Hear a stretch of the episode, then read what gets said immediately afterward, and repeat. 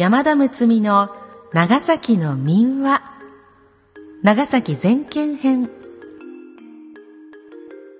このポッドキャストは長崎県に伝わる民話のうち高吉松雄一氏が収集編集した昭和30年発行の成文社刊我らの長崎県民話伝説集の中から10話を選び延べ10回にわたって各週ごとに配信するものです。子供の頃におじいさんやおばあさんから聞いたことのあるばいと長崎以外の他国の方々にはうちの方にも似たような話があるよという具合でそれぞれに感じていただき大人の方には思い出を呼び起こしていただいたり小さなお子様には未来の思い出となるようにそんな思いで配信しております。この配信は長崎卸団地のメンバー栗高物産株式会社のご協賛により NOC 長崎卸センター NOCS 長崎卸センターサービスがお送りいたします。読み手は歌の種でありたい歌種の山田睦美です。しばらくの間お付き合いください。長崎一番の穀倉地帯諫早の領主西郷氏その居城諫早城とその守り神と言われた亀にまつわる物語です。戦国時代は先行きの読み違えが命取りになってしまいます。大亀の霊力で救われた諫早城でしたが秀吉の命に逆らったばっかりに西郷氏は滅んでしまいます。亀のたたりか。ともかくも物語を始めましょう。始まり始まり。なお一部原意を損なわない程度の言い換えなどの編集を行っております。あしからずご了承いただきますようお願いいたします。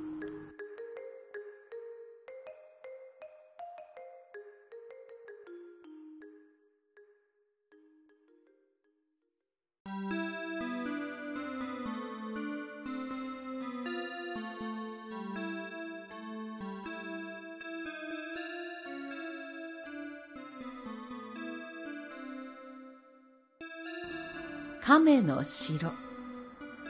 つつじで名高い諫早市の諫早城の後は目の下には一望に広がる長崎県第一の米どころの諫早平野を見晴らし遥か向こうには紫の雲仙岳がそびえていて目の覚めるような眺めです。珍しい肥前真由美の木も茂っていますがそのそばにまた珍しく背中に高い石塔を背負った大亀の塔が立っているのです。この塔は昔建てられたものでこのお城の別の名を亀の城と呼ばれるのはこの亀から来たものであります。亀は昔から諫早の守りとさえ言われてきました。これについては次にお話しするような言われがあるのです。文明年間と言いますから470年も前のことです。南高木の西郷村に西郷石見の神直義という豪傑がいました。ある時にわかに諫早に攻め寄せてきてここいら一帯を切り従えお城を築きました。その後のことです。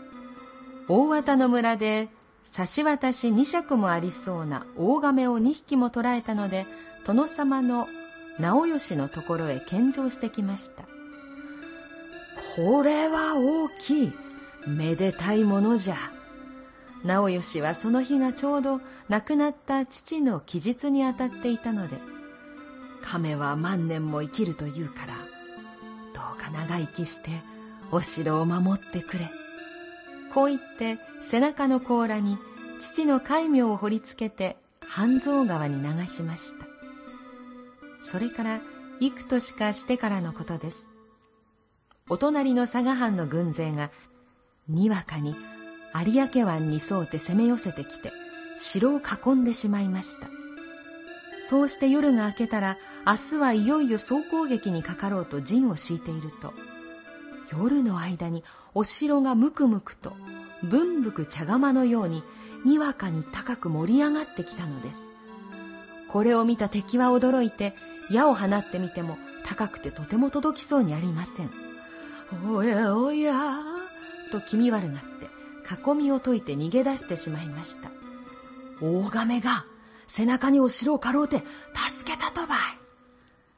諫早の城下の人々は誰言うとなくこう言いました。直義の孫の住高は生まれつき強胆な人で勢力も次第に強くなり島原の有馬大村の大村利泉住忠などと肩を並べるようになりました。武雄の後藤隆明や平戸の松浦と示し合わせて鈴田の峠を越えてしばしばお隣の大村領にも攻め込みました。ある時のことです。住高が家来を連れて森山村の東目に狩りに行ってその帰りがけに半蔵川のほとりを通っていると2匹の大亀が甲羅を干して気持ちよさそうに寝ているのです。ほう珍しい大亀じゃ。あれほどあれば人を取って食うかもしれん。今のうちに殺してしまえ。と家来に言いつけるとおそば付きのモンドというものがとんでもない。あれはもしかすると、御祖父様がお放ちになったという亀かもしれません。と言いました。やかましい、舐めとるな。と言って、住高は持っていた号泣を引き絞って矢を放ちました。亀は甲羅の真ん中を射抜かれて首を長くし、三遍くるくる回って倒れてしまいました。すると、生き残った方の一匹が涙をポロポロと出して泣き出しました。さすがの住高もかわいそうになってその亀を川に放たせ死んだ方の亀は家来に持たせて城へ帰ってきました。そうしたら甲羅を見るとどうでしょう。甲羅には戒名が彫り付けてあるのです。さては本当に祖父の放った亀であったのか。とその死骸はお城の片隅に埋めました。川に放たれた亀はそのまま川の中に大きな穴を掘って住んでいました。ある時河内町の源八という男がこの穴を探そうと半蔵川に飛び込むとやがてその亀が源八を背中に乗せてぽっかり水面に浮かんできたそうです。天正15年。1587年になって秀吉は天下を平定しようと太平を連れて鹿児島の島津征伐に下ってきました。この時大村も有馬もほとんど大部分の殿様たちはその飯に応じて手下になりましたが聞か抜きの住高だけはどうしても言うことを聞きませんでした。そこで秀吉は怒って佐賀の龍蔵寺家春をやって諫早を攻めさせました。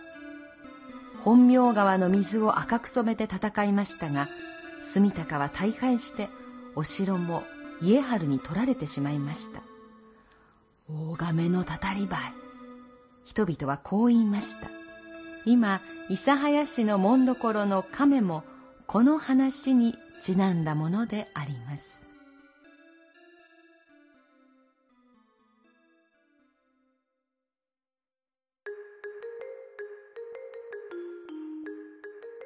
今回の配信は長崎卸団地のメンバーでもある栗高物産株式会社のご協賛でお送りしました。栗高物産株式会社は昭和22年より長崎県諫早市に本店を構え砂糖小麦粉製菓製パンの材料製菓用調理器具を提供されている食品卸業者です。栗高物産では業務用の製品のお取り扱いだけでなく楽天市場で通信販売も行われています。特にご家庭でも短時間で簡単に作ることができるレシピ付きのマフィンセットは大人気。他にも国内一流製粉メーカーの製品を使いやすく分量にリパック。小分けしてお求めやすい価格でご提供。ユーザーからも迅速で丁寧な対応と絶大なる信頼が寄せられていますインターネットでの検索は楽天市場栗のみでヒットしますぜひご家庭で本物の味をご賞味ください。お電話でのお問い合わせは0957-227760まで。次回でこのシリーズ全50話の最終回となります。最後にふさわしく民話を3台お届けします。五島列島福江島の領主、五島家の五島入りに関わるエピソード、ひたき崎。壱岐の国の司となった聖武天皇第五王子の王子の五郎。最後はこれも壱岐対馬地方の物語のようですが大金持ちになって綺麗なお嫁さんを得るという夢のような民話わらしべ長者のお話です最後のお話は形を変えて日本各地に残っていますね。ではお楽しみに。なお朗読本文には差別的と取られかねない部分を含むこともありますが伝承されている民話であることを新釈しその味わいを残す意味から必要な言い換えなどはありますがほぼ原文通りに朗読しております。ご了承いただければ幸いです。この物語の諫早市は私が生まれ育っている長崎市の隣なんですね。で私の住んでるところからも諫早市はとても近いんですけれどもそれでもこのお話も知りませんでした。せっかく側近の人が助言をしてくれたのに住みたか残念でしたね。こういうふうに助言を聞き入れることができなくて全てを失うということはいつの時代もあるようですね。さて私は隣にいる人の助言に耳を傾けて心を傾けているんであろうかとこういう物語を読むと感じています。それでは次回までさようなら。うたた寝の山田睦美でした。